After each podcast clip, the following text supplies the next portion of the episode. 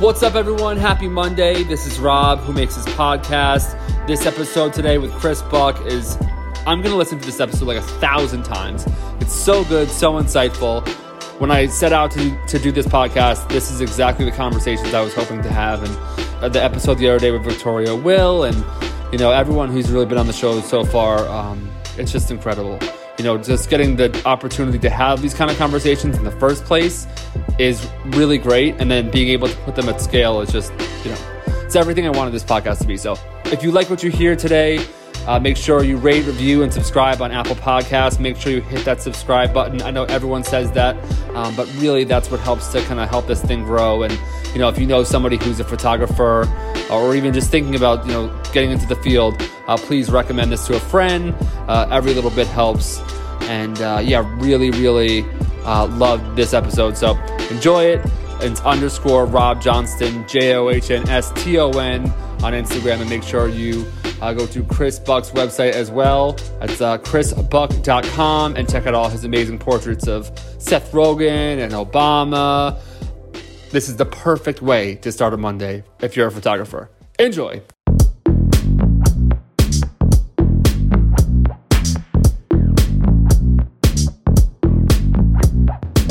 Welcome back to Underexposed Podcast. Today I am joined by Chris Buck, who is uh, an amazing photographer based right here in New York. Uh, he's a photographer and a director known for his distinctive style. His portraits have won placement in the prestigious annual American Photography over 40 times, and he was the first recipient of the Arnold Newman Portrait Prize. So, welcome to the show, Chris. Thank you so much for being here. I greatly appreciate it. Thank you for having me. I guess take me from the you know the the beginning. What was the first time that you picked up a camera? Did you have something before this? Like, what's that that first kind of visceral experience you remember when you got into photography? Well, honestly, I don't remember because my father worked for Kodak. Ah. So photography was just sort of part of the lifeblood of the household. Right. And you know, it was actually my mother who took more pictures. My father was a chemical engineer, so he was more on the technical side, less uh, less creative minded. Right. Um, but uh, so yeah, I mean, I was always artistic, and you know, visual arts was one of the things I was good at. You know, when you're in grade two or three, you begin to kind of parse out what am I good at. The other kids aren't so much, and for me, it was visual art. You know, sort of it just sort of came natural to me, the instinct of making art, and uh, I didn't really do photography seriously until high school. Um, I was involved in the yearbook a little bit, uh, and then and then I went to photo college. Honestly, mostly because I didn't get into art college. I was uh, the local art college rejected me, so I went to photo school, and uh, the rest isn't history. It's funny. There's been several guests that have have mentioned um, thus far about how how the yearbook uh, started their, their their photo journey. Or a lot of times they were like the head photographer for the yearbook. So it's sort of a it's an interesting thing that you know these things that we do in our younger life that which at the time kind of seemed like not that big of a deal maybe they can you know well create, i don't know i mean i do think the role that photography played in the yearbook was sort of similar to what it played when i got out into my professional life in that it allowed me to move through kind of the culture you know in this case of the high school and kind of interact with the popular crowd while not being part of it i could interact and connect with them and kind of get a close up look, and even kind of be like an arbiter of what that would be or how it would be remembered um, without being part of it. And that was really appealing. I was very drawn to like who's popular and why. I mean, it's obviously a very high school thing, but I kind of carried it through into my professional life right. with photographing celebrities. And that's sort of what photographing celebrities is, right? It's like it's sort of rubbing shoulders with the popular crowd while not being among them. And what was that first real gig where all you know maybe all of a sudden you're in front of a celebrity or something like that, or your first actual shoot? Talk me through like that beginning process. Did you intern? How did that all kind of start? My early years in photography were you know they i can't really separate them from what i was doing otherwise right. so when i was in college i was very involved in the music scene in toronto where i grew up so i worked for a music paper called nerve and I was their photo editor. As obviously, I was taking pictures for them as well. I wrote articles for them. I managed a local band for a while, And uh, just as importantly, I put out compilation tapes of local and international bands. Just that was my obsession was music, music culture, uh, and that was what I was all about. And photography was just one aspect of it. At some point, I realized that if I want to be successful, I need to focus on one thing. I mean, if I, I mean, I may not even be successful in that, but if I had even a chance, I need to choose one lane and really focus on that exclusively. And so I chose photography really because it was where, you know, both my talent and uh, potential success really lied.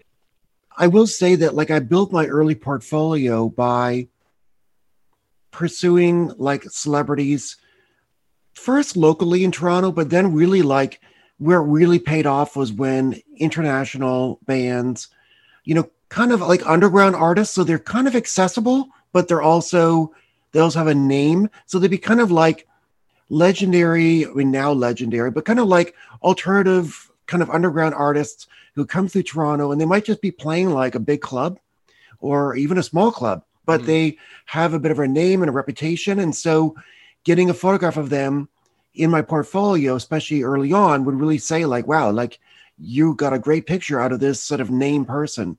And so, at least within the waters I was swimming in, which was the kind of alternative rock world, uh, kind of pre grunge. So it was, it was genuinely underground still. In that world, I was able to get access to people. And the funny thing is, I work for this music publication, but they often, because I don't want to frame it like it was all like super easy, because it wasn't. I was their photo editor, but their genuine their their like month to month month practice was a band is coming to town and they'll interview people over the phone say from london or new york before they come to toronto and they do the interview and use press shots as the art and so when they came to toronto we weren't shooting them and i'm like what's that about like i want me and, and our other shooters to have access to these artists you know, to build our careers and portfolios and such, right. and also just have better art for our publication. And they're like, well, you know, we need a relationship with the record companies and the promoters, and they want us to promote their shows before the artists come here. So what I started to do was to make connections with the promoters and the record companies, and so that they would introduce me to artists when they came to town. And that's how I built my early portfolio before I got any editorial work. So mm-hmm. once I went to go get editorial work, I went into them with these, you know, striking portraits of these underground artists. And they're like, wow, this is great. Like, who'd you shoot this for? I'm like, well, I just kind of did it for myself. And they're like, like, how? How'd you get access? And and I actually ran into one of the promoters at the airport in Toronto like 20 years after I left. And I was like, hey, how's it going? Like, you know, oh my God, thank you so much. Like, you know, my career was built on the access you gave me. I was like, I gotta ask you, why did you introduce me to people? I was like this scrappy 23 year old kind of like, you know, awkward kid. Like, why would you do that? and the guy shrugs and he says, You seem serious. Wow. And I was like, That's it. And he kind of like just walked away. And I was like, I was like, what does that mean? And I, I've been thinking about it obviously since. And I realized that I'm the same way when I meet young people. If someone comes to me and they have focus and they know why they've come to me, I really take them seriously and I do everything I can to connect the dots for them. And so I think there's something in people who have achieved something like this promoter had in Toronto, who was like maybe like 10, 12 years older than me, you know, he was still a young guy. Like, I mean, he's you know old to me, but he was probably in his like mid 30s, you know. And I think he looked at me and thought, you know, this this kid is, you know, he's clearly like burning with something, and he's super eager, keeps bugging me. Like, sure, like he seems really interested. As long as I didn't like blow it and like, you know, kind of piss off one of his artists, or even if I did, like I think was, everything was so kind of punk rock. I think they almost didn't care. Like if I pissed off one of their people, they probably thought it was funny. Like it was just, it was yeah. just a weird world. And I'm not saying it's it's different now because I think, you know, people always complain about like, oh, it used to be so easy to get access and now it isn't. I just don't think that's true. I think it has to do with your level of, you know, resourcefulness and determination. You know, the fact is, is that I built my early career doing that 100%, but still, like, 70% of the time it fell through. Either like I hung around, like I, you know, I go to the show and they'd say, yo, they say, come back after the show and maybe we'll do a portrait with you. So I go to the show, I hang around, I'd stay for the show. You got to think too, like I didn't drink or smoke in those days. I mean, I don't smoke now, but I do drink a little bit. Right. And so I was just like, the, the shows are sometimes good and sometimes not, but I'd wait around to the end and they'd be like, ah, they're too tired. And you know, it's like oh. 1 a.m. Now the subways are closed. I have to take the bus home. And I do this, you know, all the time. And this is how I built my early portfolio because I was, that's just what I did. Like this, I was 100% focused on being successful and I do whatever I had to. And the thing about it is that, yes, it was like annoying and exhausting. But the fact is, is that the public only sees the wins. You know, I'm not going to go on and on about how like oh i put all this time in and you know eventually they didn't give me a shot or they give me two minutes and they didn't do anything or you know you don't you don't you don't broadcast that stuff. So all the you know my new potential clients might see is the wins. They don't see the like awkward failures or the rejections or whatever. Right. Yeah. If there's one piece of advice i'd give a young shooter yes that's my one, next question there you go if there's one piece of advice I give a young shooter, I would say that it would be you need to embrace the paradox that you need to be super driven and focused and also patient. Yeah. And it's really hard to do that because you're super driven and focused. And so you're like, why is this not happening yet? I'm knocking these doors. I'm sending up promos. I'm doing email newsletters. I'm posting like awesome images on Instagram, like, you know, a couple times a week or whatever it is. And, and yet, and you maybe you even meet with people or do like, you know, Zoom meetups and people are like, we love you. We want to work with you. And they keep saying, like, you know, you're on our short list and they're not calling you. The fact is that it takes a lot, it takes a long time. It takes a long time. Like, there's an aspect to this profession where, and it's not really talked about enough, once they can see you're good, they probably won't hire you for five years. Yeah. And that is like mind blowing. Five years? How about five months? Maybe like five years is like forever. I mean, but that's there's a weird thing. Like when I first visited New York after I finished college, I came and I, you know, I went to Rolling Stone and Vanity Fair, Esquire, um, Spin Magazine, The Village Voice all these publications were like, hey, yeah, wow, you got something going on, stay in touch. Like, you know, definitely would love to work with you. We'd love to give you a try. And I'm like, it blew my mind. And, you know, then I began to plan to move to New York and everything. Well, even once I moved to New York, the only publications who actually hired me in those first few years were the really base level ones that paid like $125 all in, you know, like the Village Voice. And you know, those are amazing opportunities and I'm not knocking it, but you know, I didn't work for Vanity Fair for maybe 10 years at that point. You know, it it's a weird thing where like and I'm not I'm not saying their encouragement wasn't genuine, but I used to, you know, I, I deal with all these photo editors and, and art directors, and I'll be like, oh, they really want to make great work and they want to be part of something that's like like memorable and super dynamic and a real banger. I kind of realized later that they mostly don't want to lose their jobs. Yeah, that's huge. Yeah. So so yes, they want to be part of great work, but they first want to make sure they don't get fired. yeah. And so it's really hard to get people to give you that like early break where they give you like like a, a larger assignment or like you know a, an assignment where they're going to run multiple images or with a like a high stakes subject is really hard to get those jobs. And it's um, and it just kind of takes time. And i'm not saying any of this to be discouraging quite the opposite. But to say that if you're getting good feedback take that to heart and stick with it. Yes. It might take a while for that to really pay off but but if you're getting feedback that's telling you that you've got something special going on then stick with it and keep growing and keep getting better.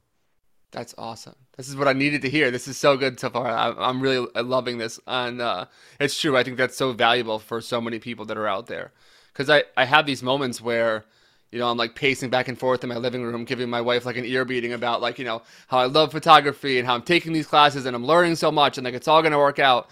Same thing like with my parents and stuff like that.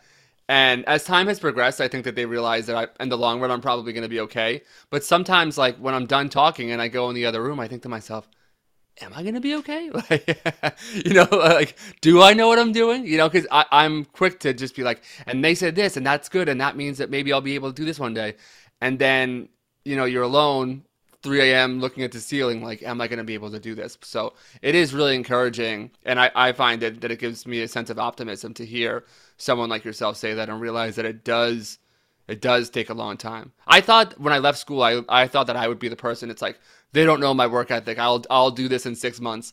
And real life has really, really like humbled me in that regard. So that's good. Well, once you once you get there and you're working on these, you know, high profile things, I kind of want to talk about that a little bit. And it's not so much about you know the celebrities and stuff. And don't worry, this won't turn into like you know what was it like to meet Obama and all that stuff. But I do I do want to know though, you know, what does it look like when you're on set? You know, maybe like that portrait of Obama, or you're working on a big thing for like you know Vanity Fair, like you mentioned, Variety. I know they're all different and they'll have their own unique variables and stuff, but give me some insight as to what that kind of looks like. How does the preparation go? All that, and then when they get there, that sort of thing. It is funny how when you look at the work of any photographer, you you can't help but kind of like build your own backstory of like how the shoot went, like what you know, they walked in the room and what was the conversation about the direction and about what images might happen. I mean, even I do it. Like I look at, you know, some work of my peers and and then I think, you know, this is not how it happens. Like in reality, the it's, it's it's a much more kind of um I don't want to say messy, but it's it's kind of it's more organic than it kind of seems that you know in the end you kind of tie you you get this tidy shot with a little bow tied on it and it, and it really feels finished and it feels like it's making like a little story and a statement and it's kind of like dynamic and inviting and and you're like you know they collaborated and they worked to this moment and it's fantastic.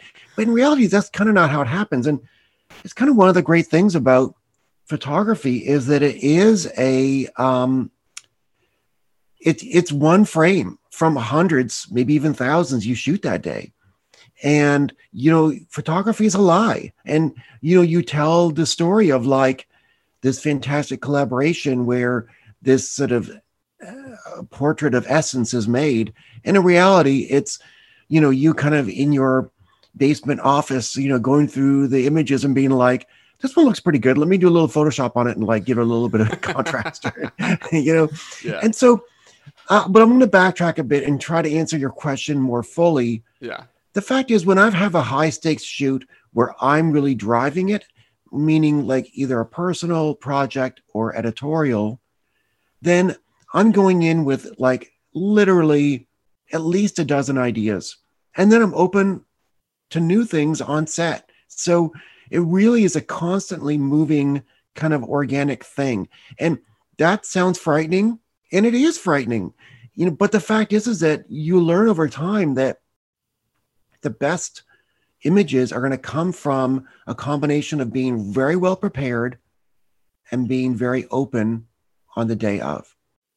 Because you need a plan, because, you know, the subject and their people are going to walk in and look at you and be like, you know, okay, what are we doing today? You know, I mean, they might know a little bit ahead of time, but they're still going to be kind of like, all right, what's up? And you need to have answers, you know, and you need to have answers that aren't you know, they aren't boring, but also aren't totally stupid and ridiculous. Like you need to have, like, you need to kind of parse that really carefully. You know, like, for example, I always have a whole mix of ideas that I want to try to execute on on any given day, but I'm not going to do the weirdest shot first just because I don't want to spook my subject and their people. Like, it's just a human nature thing where I'm going to do a more conservative, discernible shot first I mean, not it doesn't always go that way. Sometimes there's practicalities that make the kind of odder surreal image or whatever the one you have to kind of do first, and then you kind of walk them through it and explain it and try to make it feel, you know, uh, like okay. Uh, so they'll join you on that journey.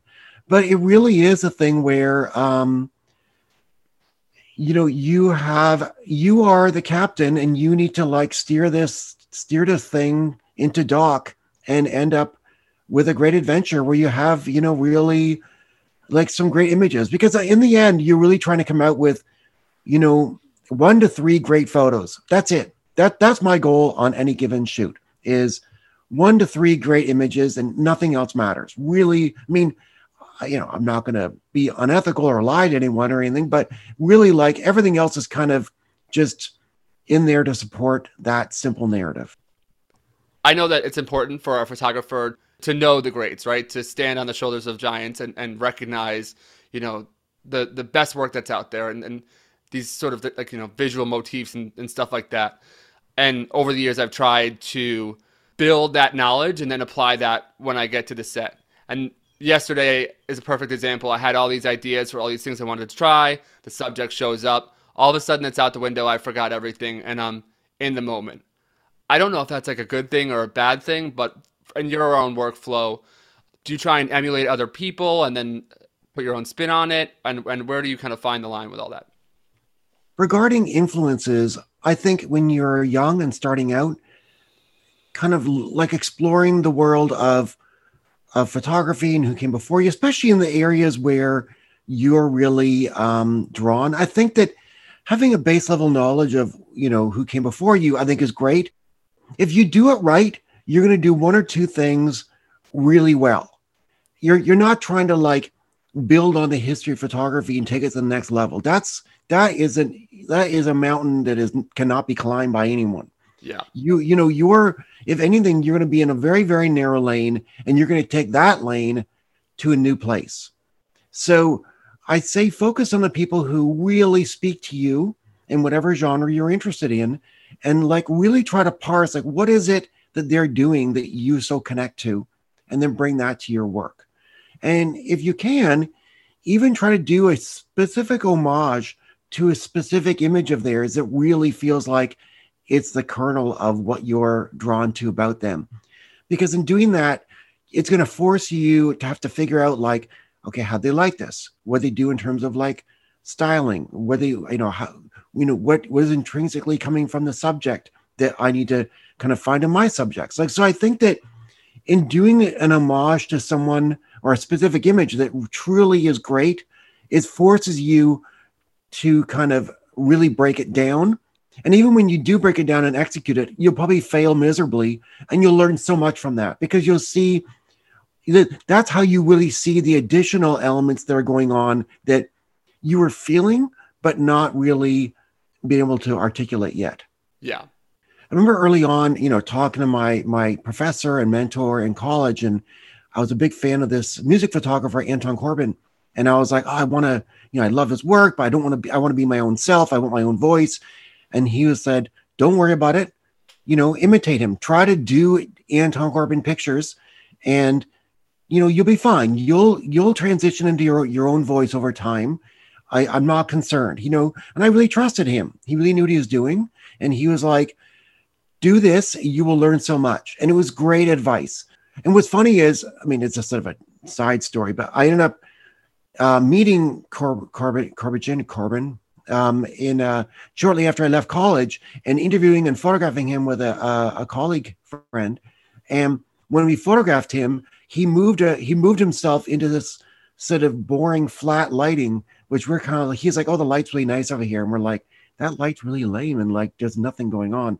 And then when we processed the film, it looked like one of his photographs. Oh, and it was so like, cool. oh man, like it's like it's like he inadvertently taught us a lesson, you know. That's fantastic. Or, or maybe it was purposeful. I don't know. But, anyways, the other thing you brought up is about being super prepared and then getting on set and all that going out the window. Like you, mm-hmm. you know, just when you're on set, there's so much to do and there's so many distractions you know, it's one of the reasons why I do so much preparation ahead of time. And I have really detailed notes. In fact, I'll do usually like five or six pages of single space notes on a notepad. Here we go, again behind the scenes. Just wow. something like this, where I'll just write out all my ideas. this is just my list of things to do today. But I'll just write out all my ideas for a shoot for pages and pages and pages. And then I'll narrow it down and put it in a notebook. And then the notebook I'll have on set and I'll just have the, have the notebook open, you know, um, next to me. And because I get distracted and stressed and, you know, dealing with the subject and their people and my assistants and lighting and all these things I have to deal with, you know, time is passing and, uh, you know, it, it can get very stressful and, and distracting on set. I have that notebook to refer back to, and I'll often have like my notes and sub notes and little check marks beside things that are important.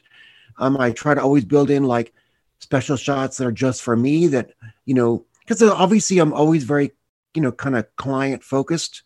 You know, that's front of mind on set all the time. But I try to always kind of get a shot in there for me too, because that might be the one that like is the epic, you know, one that stands the test of time. So I want to get that one in there too. And I think it's in my client interest, interest to do that as well one of the things you learn early on is that you you do a shoot and you come back and you look at the images and you automatically try to find the image that most closely aligns with what with what your goals were.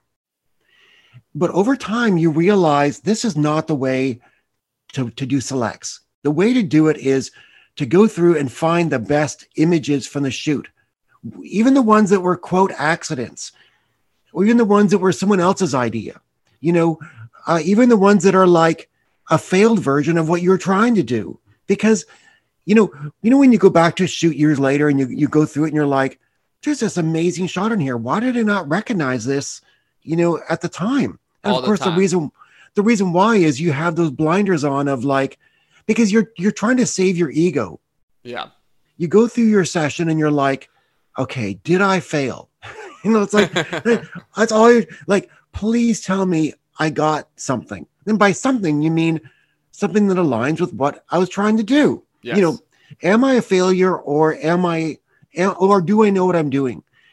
But you you have to do your best to try to let the images come forward that are like accidental successes or whatever, you know, or or just just the best images of the day, even if they kind of feel like failures at the moment, because those are going to be the ones that actually sell you going forward. And because the fact is, is that you know you're the one behind the camera. It's your shoot. However the shot comes about, that's your picture, right? And mm-hmm. so, um, it's uh, it's really difficult to do. But you, if you can if you can do that, then then you'll then you'll in a way like then you learn to do that on set too. Because something happens and you're like, well, wait a second, this is way better than than what I was trying to do. Like I'll do stuff where I'll set I'll set up all these lights and we'll kind of like work on the lighting, you know, before the subject gets there for like an hour and a half, and we'll get it to a really good spot. And the subject comes and you're shooting, and you're like, you know, whatever, 15 minutes in, and you realize the natural light shifted. So the light on them, the natural light is really beautiful. So do you keep shooting with the strobes you set up and like worked out like a fine lighting with, or do you turn them off and shoot available light? Yeah and uh, and you know like i've i've gone both ways. Like it depends on what my you know my client needs are or um you know or or you know how dark it actually is. Like sometimes it's just too dark to actually execute. Uh, it might be gorgeous but you know i don't have the the asa to do it. Right. Um and so you know you you you parse it out at the moment but it, it's sort of one of those you know you hit uh, a fork in the road and you have to decide. I think you do best when you choose the best path forward and then commit to it. And even if you change the even if you change your direction partway through. Time management when you're on set. I know that a lot of times the bigger the person, usually the, the shorter amount of time. That's what I gather. How should you be utilizing that time even even if it's not a lot and you're working under intense pressure with all these people? Well, time management is a, a key element of a successful shoot. I think a big part of it is deciding where your priorities are. You know, to some extent, you know, every shoot is a failure. And what I mean by that is it doesn't go as planned, it doesn't go ideal. But that doesn't matter because you're all you're trying to do is come out with two or three great photos. So for example, on most shoots of mine, the first setup takes the most time. And usually it's not the most interesting setup, but it kind of doesn't matter. As long as I move on from it at some point, and allocate enough time to other setups, it doesn't matter because you're you're establishing that relationship with the subject and and maybe their people too. and even the rest of the crew on that first setup. You're kind of working it out. And so you have to be a bit forgiving on yourself. You know, I'll do these commercial shoots and we'll kind of really break down the day, you know, to the to the 10 minute slot, you know. And I'll always say to the producer, understand the first setup's going to go long. It's just going to happen. It's just part of what happens on set. Don't freak out. We'll make it up. You know, the last setup will be like half the time of the first setup, even though they're supposedly equal shots. Yeah. And so I think being a little forgiving on yourself is really important. You don't want to kind of freak yourself out. Not being freaked out is a big part of the job. Um, I'd say another thing for me is I always wear a watch. That, that, that seems obvious, but in this day where we often look at our phone to know the time, our phone is a distraction machine. It literally exists to get you to look at it more and longer. So, not like on set, once people arrive, I'll have the phone around as we're setting up because I might get a text saying, Hey, we're running five minutes late or whatever. But uh, once everyone's there, I either turn my phone off or I just put it away. I just put it in my bag, other side of the studio or other side of the location. Don't want it around, don't want it near, you know, the, and I have my watch and I look at my watch all the time and keep keep an eye on the time. Um, I don't know. It's it is a it's a funny thing. I think there's so much pressure when you're shooting that in a way I, I'm more aware of the time than I kind of wish I was. I I I'd rather be more in the flow of connecting to the subject and the images than I am on the time. That in a way, watching the time is actually something I'm fairly good at. Maybe it's just through experience. I don't know. I mean, another thing with time management is how many setups are going to do. I'm a big believer in doing multiple setups. I don't know what's going to work, so I want to shoot, you know, four, five, seven different setups because I don't know what's going to be the one that really hits. And more variety is going to give me more choices. But there's also a danger of like doing like seven good setups. I I'd rather have one great setup than seven good ones. Yeah. And so striking that balance between more options and and like better you know like or and then or doubling down on something that's that seems to be working or could maybe go better you know that's the real challenge. You're shooting something it's going well. Are you done with that setup or can you go deeper with it? And i think that's really the challenge is you know do we have it or don't we? I mean in, in, even you know moving from shooting film to digital became that became a whole new challenge. When you're shooting film you always overshot because you you don't you, you can't see the images as they come in. Well now they shoot digital and they're tethered. I see images as they're coming in maybe not every frame but every few frames. And so i know too much and i've kind of learned to to like not I, I I tend to even if it looks great, I tend to I tend to like tell myself it's not as good as you think because yeah. it probably isn't. And it's I've had times where I shoot something and I'm like, oh, this is great. We got it, we got it, and then move on. And then I look later, I'm like, it was we were onto something for sure, but we weren't there yet, and yeah. we stopped too soon. Mm. And that is like just heartbreaking. And so I've I've tried to build into my my timing and my practice a belief that you know let's go further let's go deeper even if it seems like we're, we're like nailing it. Yeah that's perfect. Dude the best advice today i've like ever gotten in my life. Uh thank you so much. I i hope that we became good friends after this. I, I know that you're in like the new york area so maybe we'll hang out one time. Where can people find you online uh, what's the best place to get in touch? I know that you have some incredible books. This is uh, shameless self promotion time. Anything you want to put out there? Last words. The floor is yours, sir. Yes, I'd love to hear from people. I'm at chrisbuck.com. On Instagram, I'm the Chris Buck. And uh, yes, I've published three books, and you can find them on my website. That's awesome. Yeah, definitely go check those out. I was looking at them before. I'm going to get all of them. And uh, thank you again. I'll, I'll, let you get to it. I know you have a busy day ahead. Thank you for reaching out. no worries. All right. Have a good day. You too. Bye.